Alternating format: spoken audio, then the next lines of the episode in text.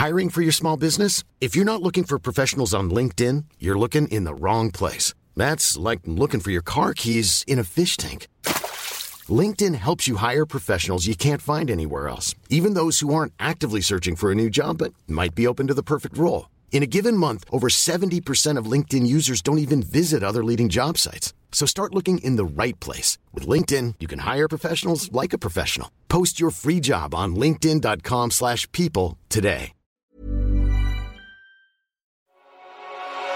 It's the Wonkhe Show. Absolute chaos. Who knows who will be in the government and who will have re- resigned by the end of this intro, let alone by the time you hear this. But there's other stuff too. The NSS results are out. The Secretary's set to tackle grade inflation. We'll find out how. And there's a new paper out on access to HE. It's all coming up. Exam season, a, a very important year for uh, examinations, getting back on track after the pandemic. We've got the schools bill and, and, and all of the fallout from that. Um, we've got a whole range of DFE things that are moving into delivery. Uh, we've got a bumpy year for HE applications and recruitment.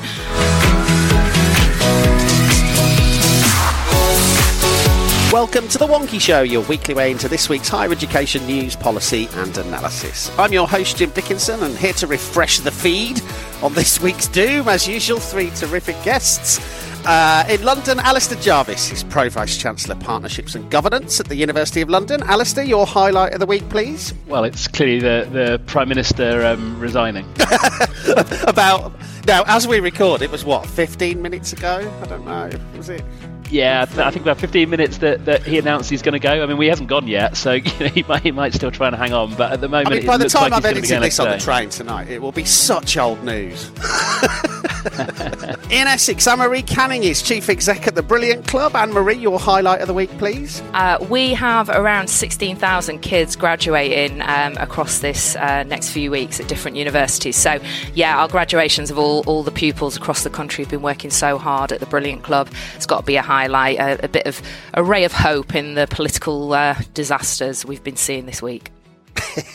and somewhere else in London, in another part of the building that I'm in, uh, is Wonkhe's editor in chief, Mark Leach. Mark, your highlight of the week, please. Oh, Jim, there's so many of the last 24 hours, uh, but I think I think my favourite has to be this morning. Apart from obviously, uh, Alistair, as, as, as you mentioned, the Prime Minister resigning. Michelle Donelan um, Education Secretary for the last 24 hours, uh, resigning about three minutes before Boris. So she might have had an opportunity to stay as Secretary of State for the summer at least until a new leader was elected, but she managed to misjudge that by, by literally minutes. Uh, and now she's out, um, right before when she didn't need to be. So that was kind of the chef's kiss moment on a t- crazy 24 hours. She might be back by this afternoon, so. She might be back. She might be Prime Minister by this afternoon at this rate. So. Anyway, let's get to item one, shall we? We start this week with politics. It's been a tumultuous week, as Mark says. Michelle Donelan became Secretary of State and then resigned on Thursday morning, and there's been all sorts of other shenanigans, it says here in the script. So,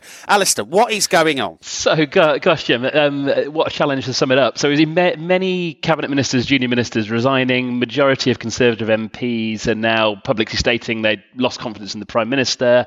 Even people he's appointed to the cabinet in the in the last sort of day or two, Nadhim Zahawi, Michelle Donelan, have also lost confidence in him. They all want a new party leader, which of course means we'll end up with a new PM. Initially, Boris Johnson refused to resign, all holed up in number 10, but reports this morning suggest that he does now plan to resign later today. I suppose minds are now turning to what on earth is going to happen next, because even though it might be the end of Boris Johnson's premiership, it's the start of another period of, of political uncertainty, further political turmoil, of course, policy uncertainty, and it, we'll probably jump into that in a minute. Um, but next up, we've got a Conservative leadership contest, and I think likely a really big field of candidates. Yes. Now, on that sort of leadership contest thing, Mark, do, do we, you know, I mean, presumably on, on one level or another, there'll be an opportunity for people to either, um, you know, uh, jump on the culture wars bus or, or alternatively be seen to jump off the culture wars bus. But I mean, you know, will higher education feature, will skills and higher education feature in that leadership contest, do you think? It, it, probably not. I mean, it's not really on the spectrum of, you know, uh, of issues that are at the forefront of um, Conservative Party party members' minds. Except, I mean, except for the cultural issues, some you know some stoke it more than others. Another way of thinking about this is you know who, who's who's the who, who's going to be the wonky candidate, Jim? You know, I think we're going to have to we're going to have to decide, and I suspect there will be, as a serious point though, a kind of there will be some more uh, on the kind of technocratic managerial uh, and you know the, the sort that you know the sort that we like at Wonkhe, the sort, the sort of the sort of serious politician. Um, probably in that basket, you'll be looking at you know the Rishi Sunaks and Jeremy Hunts of the world, um, and then on the other on the other end, um, you'll be looking at the kind of Liz Trusses and uh, and co, who will be, you know, using culture war, uh, divisive issues to try and stoke up the base, which, um, you know, that, that, that, that is a significant, uh, significant flank of the, the, you know, many of these ministers' strategies at the moment. So it could be,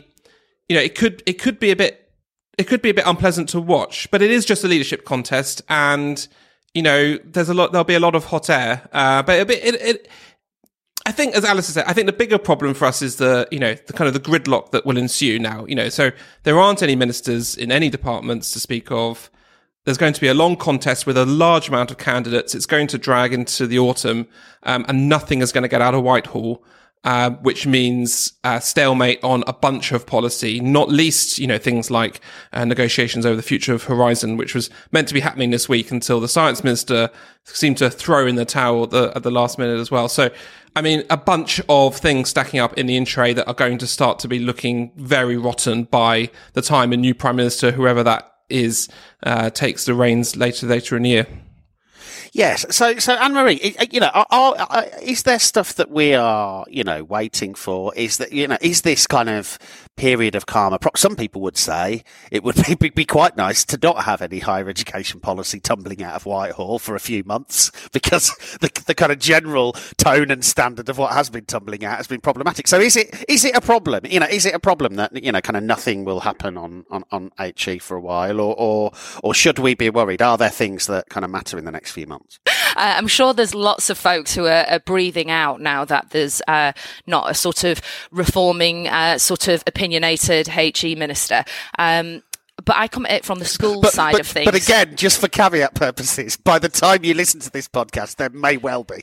it's true. It's true. Um, at this very second, um, I should caveat. Um, I, I, come at it from from the sort of other end of the telescope, though, which is in the world of education. We're in exam season, a, a very important year for uh, examinations, getting back on track after the pandemic. We've got the schools bill and and, and all of the fallout from that. Um, we've got a whole range of DFE things that are are moving into delivery. Uh, we've got a bumpy year for HE applications and recruitment. Uh, and I, I, do think a, a summer of, um, I don't see it as necessarily having a nice rest. I see it as a bit of paralysis. And I do think that's problematic for education in the wake of the pandemic. So, um, I, can see why some folks might be relieved, but I, I think in the long term, not good uh, for children, young people, and, and students. Um, I mean, I think the the real thing is what happens next.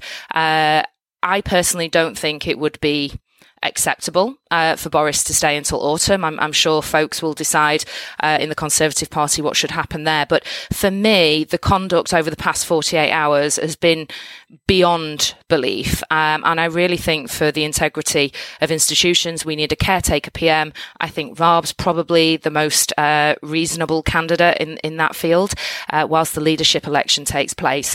Uh, and I think we get all the ministers back into their seats uh, or else we are going to see a degree of chaos that we've not witnessed before in government. Alistair, this, uh, this, the, you know, the, this, these ongoing negotiations over Horizon, that, that, that's all looking bleak, isn't it? Yeah, it is. I mean, it is looking bleak. I mean, I suppose we don't know that with a new prime minister, could you have someone who comes in, finds a way to sort out the the Northern Ireland issue, um, and therefore Horizon Association becomes a possibility again. So I think you know it, the whole change in politics could could see a breakthrough, but the clock's really ticking there, and and you know I, I think most people are now factored in the sort of very high likelihood that we, we won't be associating to to Horizon, or at least not not initially. But yeah, it's um, I mean I, I suppose you know one of my hopes for for this political change is that we could see a, a, a breakthrough there, but that's but that's going to take a while because we're not going to have a new PM you know, probably until the autumn. I think I think you know others are right. That it's going to be there's probably going to be ten candidates, and it's going to be a long drawn out leadership process.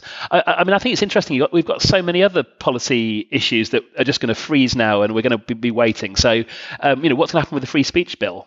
Um, and it's certainly going to be delayed now. Could it even be scrapped? Is it really going to be a priority of a, a new prime minister? Um, got big decisions on minimum entry requirements, student number controls, all those decisions. You know, need a minister to make those decisions. Probably need a, a number ten machine to sort of back it. Need a treasury, you know, treasury ministers involved.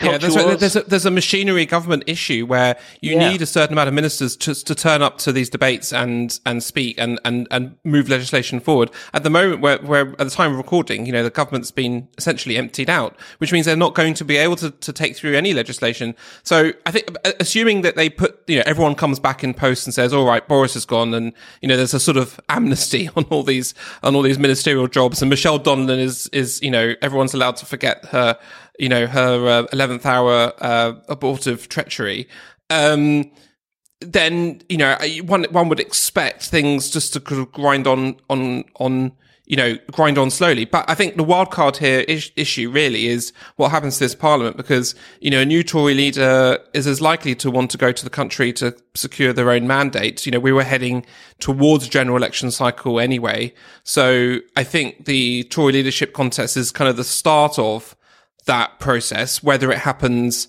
um, in the spring next year or, or the autumn next year or, or afterwards. I, I, do think we're heading towards a general election, which means resetting the clock on everything you just mentioned, Alistair. I think I, I completely agree about. I think resetting the clock. I think a new, you know, a new prime minister could reset the clock on all of that. I mean, even with the OFS, you know, who, who's giving them a political steer if you haven't got ministers, you haven't got a number ten team. Um, but but I mean, on the general election, I think it's it's going to be a it's a big political gamble here, isn't it? Because you've got there's going to be significant pressure to hold a general election. Um, new PM might decide that um, they they need a fresh mandate. Um, they you know go to the country, try and get that man- mandate, get sort of some personal authority. But on the other hand, um, you've got um, you know, to have a new PM with, with without any reputation, without any policy successes, um, you know, it's hardly a, a clear cut thing that they're going to win a big majority. So quite a risk to take a, a, a general election. You'd be a very short-lived PM. On the other hand, you've got the cost of living crisis, rising inflation, rising prices, rising energy costs over the winter. You know, possibly COVID sur- surge again.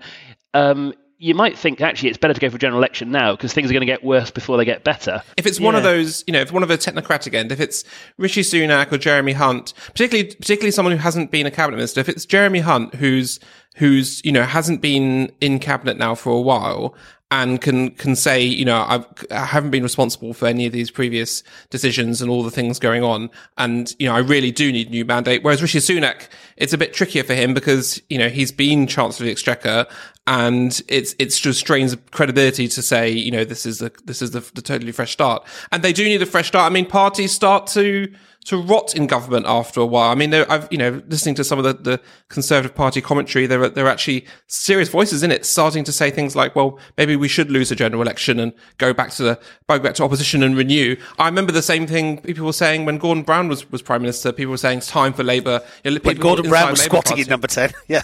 That's right. Yeah. They were saying, you know, it's time, it's time. Maybe we need to, maybe we need to renew as a party. Everything's getting too ridiculous. Uh, we've run out of ideas, run out of steam. Everyone's, you know, I mean, the Tories have got a particular problem problem that that you know that you know they're going to need to do a huge clearing out of their of of MPs and, and candidates and really crack down on um, on who they're getting selected for seats. Um, if they you know if they're going to have any any future, we're not going to kind of continue into these kind of ridiculous you know sleazy death spirals. And they've been in power a long time now. You know, and as I say, you know the, the political rot just starts to set in. You know, YouGov has Labour as the largest party as of this week on its uh, MRP model. If a general election held today, that was before Boris resign. So, you know, it's it's it's all it's all all to play but, for. But, but, but Anne Marie, uh, uh, here's a, here's a question, Anne Marie. Right. So, imagine you find yourself as the sort of higher education minister for the next. Stranger things happen. Bar- Baroness Canning. Uh, no.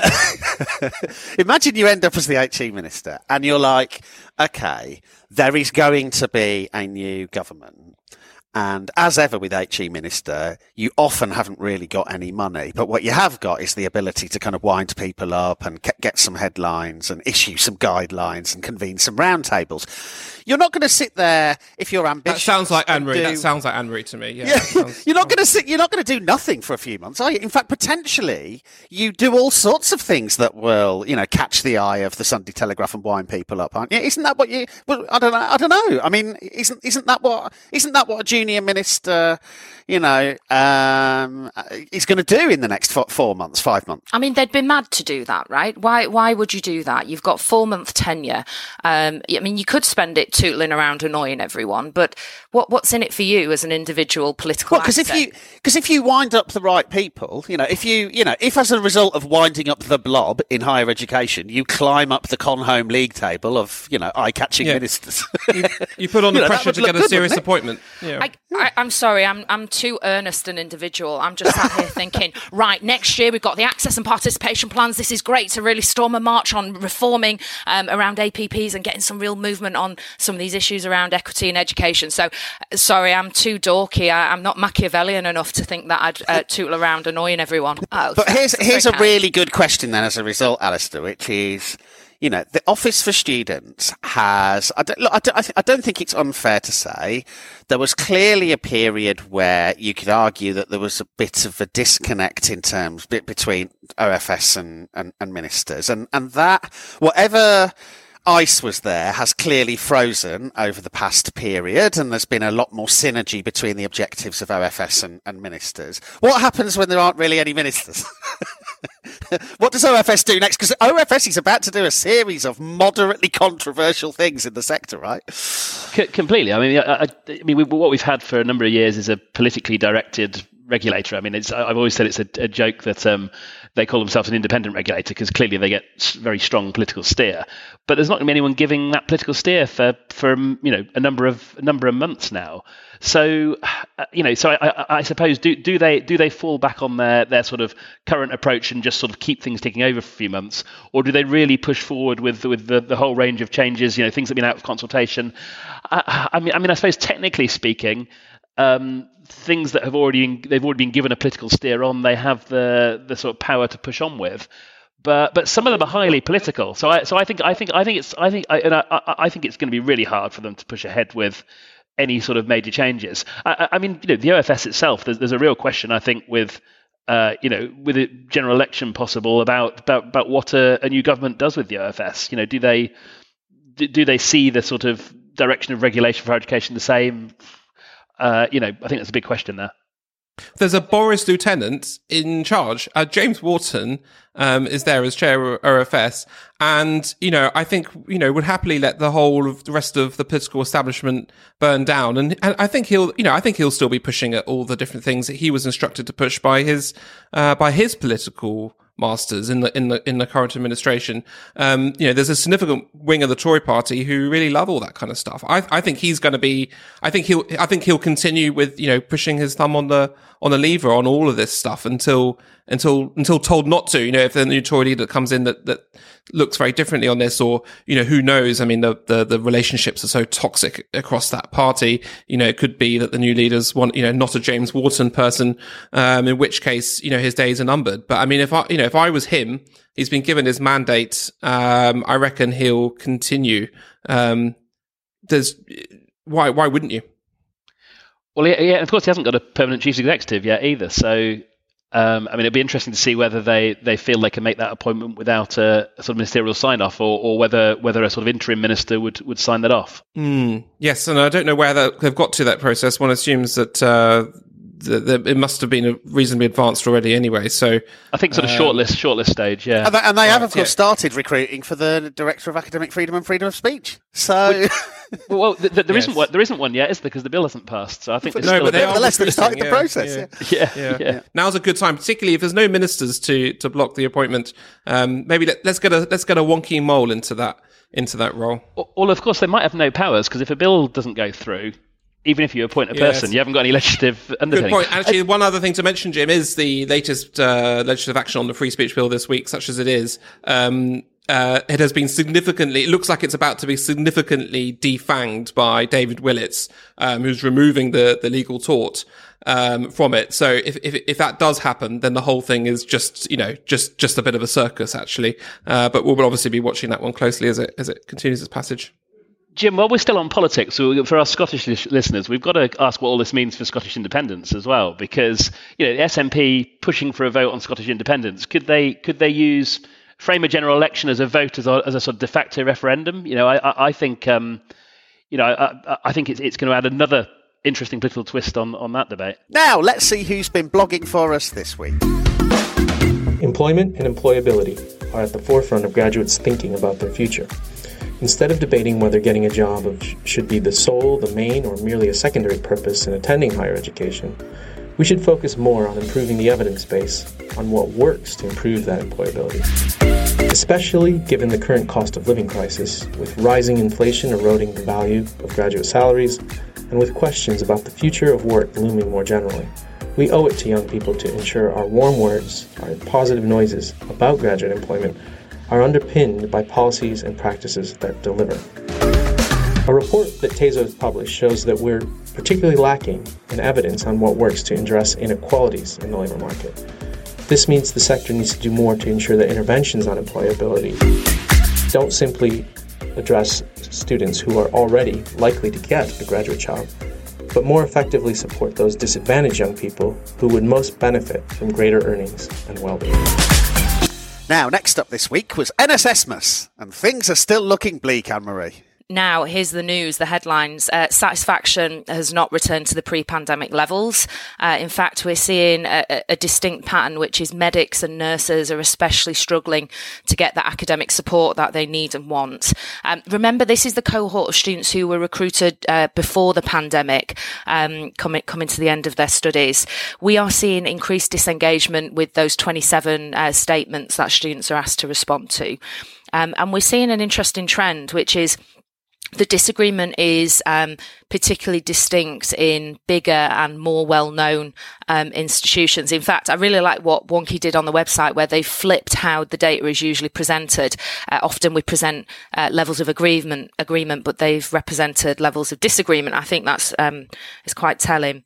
Um, so some of the big beasts uh, are seeing much lower levels of satisfaction, and it's particularly in that area of academic support. So if you look at the data visualization, it just drops off a cliff uh, during the pandemic and, and carries on plummeting. Um, satisfaction's uh, sort of, you know, highest in Northern Ireland, uh, about 76% in, in England. Wales has gone up to 77% and Scotland has dropped to 75.5. So, um, a few things going on, um, in terms of the nations. Um, uh, DK's got a, an interesting piece on the website looking looking at why this might be, uh, and puts it down to sort of bumpy years of recruitment and, and surges in recruitment in recent years. So there we go, 2022 in the NSS. Alistair, what is this? Uh, you know, what is this telling us? What are the messages that you would take from this, having kind of looked at the, the, the results yesterday? I mean, I, I, think we're still we're still seeing a, a, significant sort of COVID effect on the on the results. I mean, if you remember the, these students, they're you know final year undergraduate students, they've had um, you know a really difficult time time through COVID. You know a completely un, you know unprecedented kind of experience, and therefore I think I think we're still seeing some of that in the figures.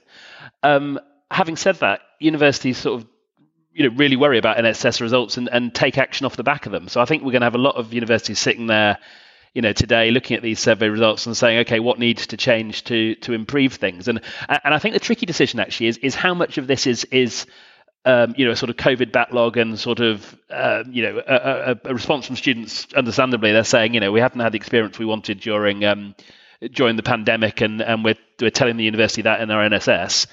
Or how much of this is that there are other problems there that they they, they need to resolve, and, and probably it's a bit of both. Both, Jim, I've thought. Um, uh, and and you know you, you see huge differences as ever, don't you, between different institutions, different courses, different you know um, sections of the of student student bodies. Um, so there's always a lot of sort of nuance. Um, and the other thing to say, of course, is that that probably these results won't be a great surprise to a lot of universities because they all do their own surveys as well. And although the NSS I, I see is really important and not least comparatively, um, it's only one of you know one of many ways that students are that universities are checking student opinions. But I, I think you're going to see some, you know, some changes to try and address some of the problems. But I think there'll also be a bit of a hope that that's, that some of this might um, pick up when you've got a cohort coming through that haven't been hit so much by pandemic. Mm. Mark, if we look at the big categories here, so Students' Union is still bottom, although it's not top of active disagree. There's a, there's a, there appears to be a problem with the question on student Union because it has the biggest neither agree nor disagree score, but that's different, different story for a different day. Student voice is still languishing a bit. Learning community, we might expect to be languishing given there's been a pandemic. But, um, the one that I, I guess lots of people will be worried about will be assessment and feedback because assessment and feedback is one of the categories that feeds the TEF. And of course, this is a chunk of data that will feed this big TEF exercise that's coming up. And so, you know, some of this data benchmarks is going to appear in those dashboards that appear in September. So the sector still, you know, having problems on assessment and feedback, you know, the, the, of the kind of purely and, and, strongly academic category still languishing. Um, that's going to be a concern for a lot of providers, right? Yeah, it is. It's, it's, it's a hardy perennial, this one. And, and it's, it's clearly one of these issues have got a bit stuck in a lot of places. Um, you're not, you're just not seeing, not seeing enough movement. Um, and yeah, I mean, if you're running university and your assessment feedback scores, you know, are either flat or going down, you're going to be very concerned for the reasons you just said. That said, there is a question mark, isn't there, about the future of NSS and what happens to this data? Um, I guess sort of slightly exacerbated by the, the current political situation. Uh, I mean, there, there, there's kind of one man in Whitehall who, um, has taken again the NSS. Uh, that is uh, Michelle Donelan's um, special advisor Ian Mansfield, uh, friend of the show, um, and he's been campaigning uh, in government to uh, water it down. Um, Well, I mean, specifically, the, not make the response mandatory. Yeah. Specifically, he doesn't like the word satisfaction, which of course led to the preposterous chaos of the proposed draft question on student unions being to what extent do you agree with the following? I, am content with my student mm. union, where contentment is a is a replacement for satisfaction that presumably yeah. they were hoping they could slip past the minister. But um, this is a this is a, in a funny kind of way. What happens to the big politics actually is going to impact on NSS, really, because it comes down to whether or not the new education secretary keeps Ian in post, because no one else in Whitehall cares about NSS apart from Ian. And uh, actually, when you were a special advisor at DFE, you can you can do quite a lot to it. So um, yeah, there's some, some question marks about. Um, what what how that data is going to uh, be used in the future. That said, um, you know, I think any university would uh, would be wise to uh, assume it's going to continue continue in this way um, and use it to make meaningful change and uh, yeah, assessment of feedback. I don't know, Jim. We've been talking about this for, I mean, since I was a SAB. I mean, you know, we talk about this for 15 years at least. I mean, um, I don't know. And so we need some new ideas, new thinking.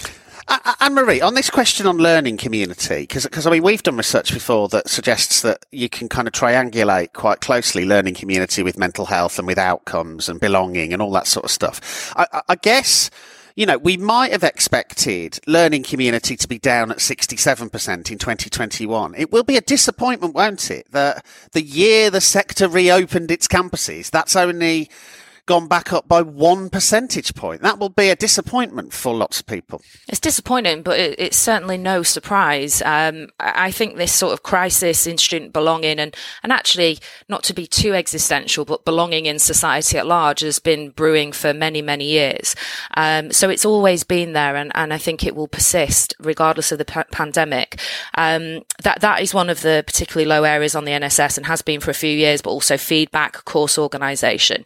Um, so so I think, you know, the roadmap's really clear for institutions. If you care about your students, you're going to be zooming in on these things, getting your action plans together, but specifically doing it discipline by discipline, course by course, and paying attention to subgroup analysis because there are some students who are much more badly affected by feeling like a fish out of water in institutions than others. That said, I remember from my time at King's when we asked students about their sense of belonging.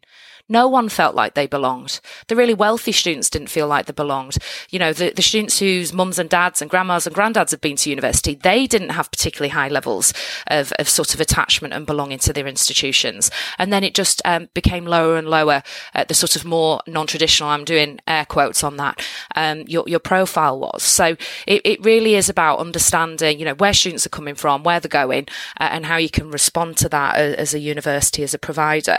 I also think there's probably a bit of a regional flavour to these NSS results. And, um, you know, different institutions in different parts of the country have been affected differently um, by COVID lockdowns and so on and so forth. So it's it's a really interesting um, sort of proposition to universities. But you know, I'd be steadying the boat and cracking on with getting on with the the things we know have been affecting students for years upon years. Okay, now this week, Universities UK and Guild HE have committed their members to reversing pandemic grade inflation. What is going on here, Mark? Yeah, that's right, Jim. Um, so, yes, the sector is uh, wanting to turn the clock back on um, uh, grade inflation to pre-pandemic levels, um, and has announced that it is going to be doing that um, over the next uh, over the next year, I think.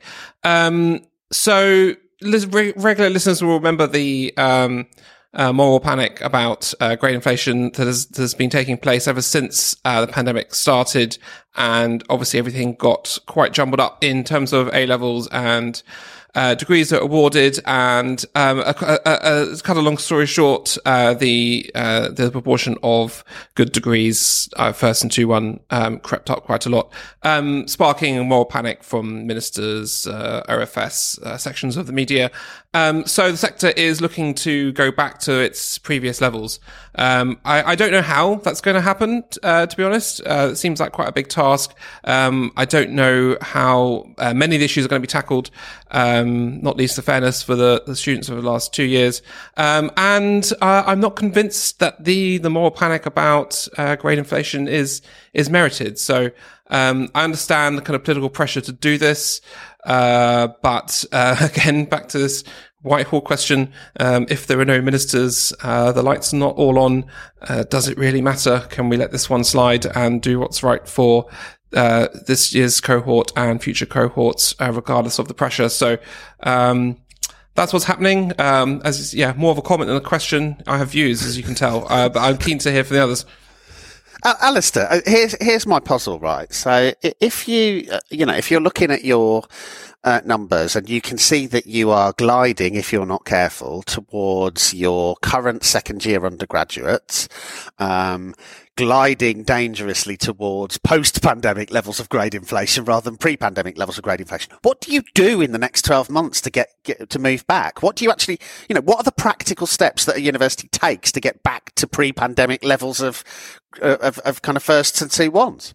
Well, I, mean, I, I think as as you're, you're suggesting, it's it's not easy, and it and it usually can't be done very quickly. I, I, remember, I remember having lots of conversations with, with ministers and advisors and civil servants and others about grade inflation, and I, I think as uh, as you said, it's it's an issue that seems to get quite a lot of political cut through. The media are interested as well. I mean, it's it's not unheard of to have front page stories that mention mention grade inflation, um, and so and so I'm not you know I'm not surprised the pressure's back on it, and I'm not surprised the sector's trying trying to sort of say we're going to take action because I think that the pressure is you know continues to be there. Uh, in terms of what you actually do, um, you can't you can't change it overnight. It takes time, and in fact, um, there was a load of interventions that were put in place probably four or five years ago now, which you were seeing before the pandemic, just starting to have an effect, an impact. You're just starting to see grade inflation sort of um, uh, dropping a bit or sort of at least levering off. And then, of course, the pandemic uh, happened. Um, quite rightly, I think um, universities, um, you know, gave students, um, you know, some benefit of the doubt through through through COVID, as they certainly should do. Um, so, so no, I don't think you can do. I don't. I don't think it's easy to do mid mid course. I mean, there are things you can do with with how you do your degree alg- algorithms, what you do about sort of you know people on the kind of border between um, one grade or or another. Um, so there are there are things you can do, but but most things don't happen quickly. Um, and it would be pretty unfair to sort of um, you know take someone mid degree and then suddenly tell them well actually you're you know marking them in a different way. Um, so so so so ju- ju- just as we were starting to see a, an impact probably about three years after some interventions, um, I think we're going to. It's going to take time to get it back down. And I think in most areas you're not going to see dramatic shifts. I mean, the other thing you can do is you can look at outliers because because you know you, you might have the odd course or indeed the odd university where it's a complete outlier, and then you could go in and maybe make some more significant changes. But but but generally speaking, these things are, are slow and take take time. Um, Yeah, and, and look, Anne-Marie, this is this this is this really is a, a, proper puzzle, isn't it? Because you know, changing the degree algorithm halfway through someone's degree doesn't feel especially fair, um, and um, marking more harshly that when we do criterion referencing, that probably doesn't feel very fair either. And, you know, some of the stuff that we put in place during the pandemic, you know, which essentially was to deal with the fact that people felt isolated or their mental health was affected and so on. I mean, not five minutes ago, we're having a conversation about the idea that that's still an issue. So, you know, this idea that we can go back to pre-pandemic in a year for those second years, it's fantasy land, isn't it? Yeah. I mean, a year is, is way too quickly. And, and actually, if you look at what's going on with, uh, you know, GCSE A level qualifications, we're seeing a sort of of smoothing um, over a number of years um, back to pre-pandemic sort of distribution of, of grades. So a year is really, really quite harsh. Uh, and I think if I was a student in the, in the assessment year that's being discussed, you know, I would be pretty animated about that, fairly angry. And I think institutions could be open to vast numbers of appeals. So, um, I think, you know, Alistair's right to highlight the, the time horizon. I think it's a sort of four year project at the very least. Um, I guess the other thing that also is sort of in, in my radar is, is how this interacts with awarding gaps. Um, I can remember remember a really, a really unbelievable moment a few years ago talking about awarding gaps and, and those awarding gaps that emerge regardless of controlling for um, uh, grades upon entry. Uh, and, and, and quite a senior uh, member of um, sort of the higher education establishment saying, well, we can't just give out more firsts. Um, so for me, that, that distribution and, and how we monitor what's happening for um, subgroups uh, within the student population is just as much a part of this agenda as the broader um, grade distribution um, in, in cohorts. But Mark, I mean, you know, in many ways, the point Anne-Marie raises is, is, is absolutely fascinating, isn't it? Because if we, you know, if you look at the university expansion um, debate and, and the, and the, and the, you know, kind of read across from that. We, we, we surely are only a few weeks away from someone senior in the sector pointing out to the press that in order to get back to last year's or the year before's or the year before that's, um, grade distribution, plus hitting OFS APP targets means that, for example, white students are going to have to put up with getting less firsts. And, and, you know, I mean, you know, that is just the reality if you want to kind of hit both those targets. But that wouldn't be a very, you know, that wouldn't be a well received message in part of the press, parts of the press, would it? Yeah, well, I, I, this is also why I suspect it kind of won't happen because um, it's it's it's basically too difficult. You know, the pandemic has changed everything, has changed everything forever in so many ways, and um, this raises you know numerous problems for universities to, to try and achieve, and they're going to you know trying to make that kind of trade off in public. This that's it's exactly that sort of calculation that um, is going to be absolutely piled upon, like we saw when um, you know the, the, mechanisms for announcing A levels were were were were put out uh, back in in 2020 and when the pandemic was um, really raging. Um, that's exactly the sort of thing that um, students and their parents and uh, the press are going to be um, all over. So it's a it's a it's a kind of it's it's not a great it's a it's an invidious position for a university leader because you're kind of damned if you do, damned if you don't. Um, but uh, ultimately, I think you've got to look forward and you've got to look at this year's cohort and and the future cohorts and and what's what's fair for them. Um, and you know, I think I think when people's sense of kind of natural justice is offended, you're going to get yourself into all sorts of knots. Um, and it's that sort of issue, it's that sort of feeling that leads to that kind of crossover, um, that kind of crossover media event, which will only pile the pressure on further. So I, I think everyone's got to everyone's got to look forward. It's it's, it's, it's my view, I'd, I'd, and I'd be surprised if this has any meaningful effect, given how difficult it is, given how long it will take. Um, uh, but we'll see, and we'll see. You know, the, a change in government might mean um, you know less less heat on this question, but who knows. Alistair, how long has the UK degree classification system going to last for now? I mean, uh, its demise has been its demise has been predicted too early several times, but surely, surely the writing is on the wall. I mean, I, I, I think there's a I think there's a case for running two degree classification systems in parallel, actually, because I, th- I, I, I think um, you know, I think there's been a lot, a lot of talk about move to GPA. Of course, there's been some some attempts over the years. It's never quite got there. I think people, broadly speaking, um, still kind of understand the the first two ones kind of system. Um, but it does now seem increasingly sort of outdated. So I do I do wonder about whether whether we're going to see you know at some stage a move to to using sort of both alongside, which which might then herald a long term move to sort of GPA. But as you said, it's come. This is kind of an old chestnut that's come around again and again and again, hasn't it? And um, also ultimately I mean, you, they haven't sort of bitten the bullet. You might have a view on this, Alistair. How does it interact with the lifelong uh, loan entitlement. If you go and do a module somewhere, do you get a first in the module? I mean, how does that work? Have, well, this, yeah, we I need mean, to think about this, don't we?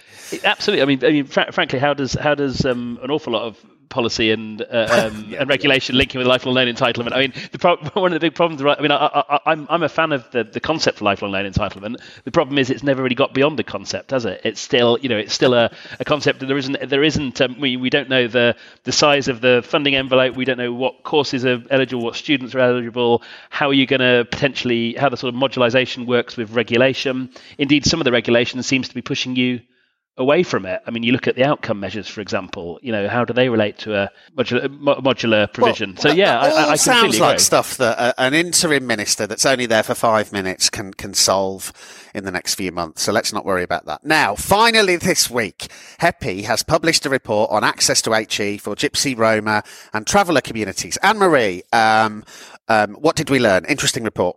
Yeah, so a uh, new report by HEPI uh, published today, um, looking at higher education access for, for Gypsy, Roma, and traveller communities, um, and it's it's fairly depressing. Um, we see that the statistics for HE access have, have remained static since 2009 to 10. Uh, that means in the Gypsy and Roma communities, we see just 6.3% of of young people from those communities heading to HE, and actually for travellers of Irish Irish heritage, it's dropped to 3.8%. So very slim numbers. Um, just to translate that into, into real numbers, that means across the HE sector in the UK, we've only got 660 um, uh, Gypsy, Roma, and Traveller uh, community heri- heritage students at our institutions. Um, that means there's around seven at each university. But actually, it, it's, it's, a little bit more um, sort of distributed than that, in that there's only 30 at the Russell Group in total. Um, so this is, uh, you know, a, a, really important report. Asks for a few things, uh, clearer data definitions, particularly around how um, show women and show men um, can uh, report themselves themselves uh, within sort of um, drop down uh, data, ethnicity data categories. Um, a call for these groups to be included in an anti-racism training uh, and also amendments to the curriculum to include um, Gypsy, Roma and trav- uh, traveller uh, academics, writers, thinkers. Um, but I guess this is um, it, it, really is quite depressing. I remember in 2017 when I was at King's, we were we were um, publishing a report on this showing that these students were 10 times less likely to enter HE. And if it was stark then, it's even uh, starker now. Um, so yeah, it's, uh, it's a, it's a really depressing moment thinking about access to HE for these groups. Alistair, I mean, you know, I mean, in, in many ways, one of the things that I think is interesting about the report is it's not dissimilar to lots of other reports on particular groups of students and, and the barriers faced and the sorts of things that might make a difference. But, but I, I, you, know, you know, I'm not saying that the report isn't important and there aren't really important lessons, but I do look at some of these reports and think there's a hell of a lot of individual student groups with individual sets of recommendations. And if you're, I don't know, if you're a head of department somewhere and you're, you know, thinking about your admissions practice or whatever that might be, you end up with so many of these kind of different reports and different groups of students to worry about that it can become overwhelming, don't you? Yeah, I, I think. I mean, I, am pleased to see the report because I think it shines a light on a, an area which is important and where there's a real problem. And I, I hope by reports like this, pe- people do look at interventions they can make to try and try and sort of shift the dial in a in, in a more positive direction. But, but you're absolutely right that there are so many reports about different sort of access related um, challenges and issues. And um, I, I, I, mean, uh, and I think this is something that um, you, perhaps you were sort of pointing towards, but I think you need to have it as part of an integrated approach. It, it, it, it probably isn't feasible that, that for every sort of single area you have a completely sort of separate plan of action because frankly it just won't happen so i think i think you know within your your overall approach you need to, to see you know how can you improve access for for a range of different underrepresented groups, and uh, and this this is one of those groups that um, you know clearly you need to think about as as part of that. But but you're right, you can't have you know, you, you, you, probably can't have 20 or 30 different action plans for different underrepresented groups. You probably have to have an overall plan that that, that tries to make a number of interventions that help. Um, and, and, of course, you know, the other thing we we see this is it goes all the way right down the to lower levels of the education system as well, uh, um, where action is probably needed to be taken. And, and, and, Mark, I mean, you know, obviously, you know, to some extent, access and participation, particularly in England over the past few years, has become very data driven, data obsessed almost. But on the sorts of numbers that we're talking about here, even if people made a big difference, some of the big differences that people could make wouldn't be statistically significant enough to hit an OFS dashboard.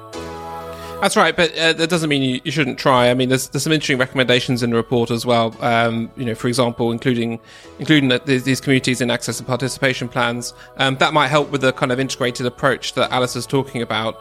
How well universities can move the dial here, though, remains to be seen. As ever with access issues, the question comes down to you know what is the responsibility of universities, and you know what is you know to, to solve society's ills, and, and what is on other parts of the system. That said, um, these communities are so marginalised and so invisible um, to the point where I don't remember the last time we've talked about this at all in the context of higher education, when we talk a lot about other access issues for other groups, you know, pretty much on a weekly basis. So, given given just the the sheer shocking extent of that marginalisation, that should lead universities to think, well, I, you know, something you know something really has to be done, and we do have some responsibility here to to help uh, help move things forward.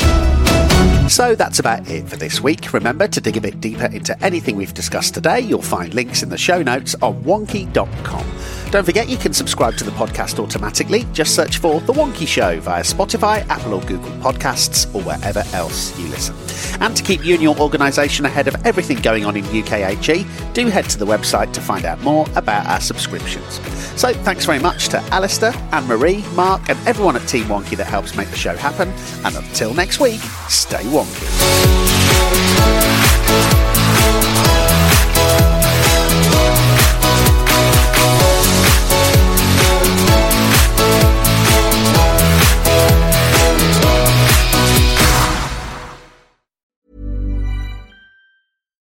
It's Paige DeSorbo from Giggly Squad. High quality fashion without the price tag. Say hello to Quince. I'm snagging high-end essentials like cozy cashmere sweaters, sleek leather jackets, fine jewelry, and so much more. With Quince being 50 to 80% less than similar brands.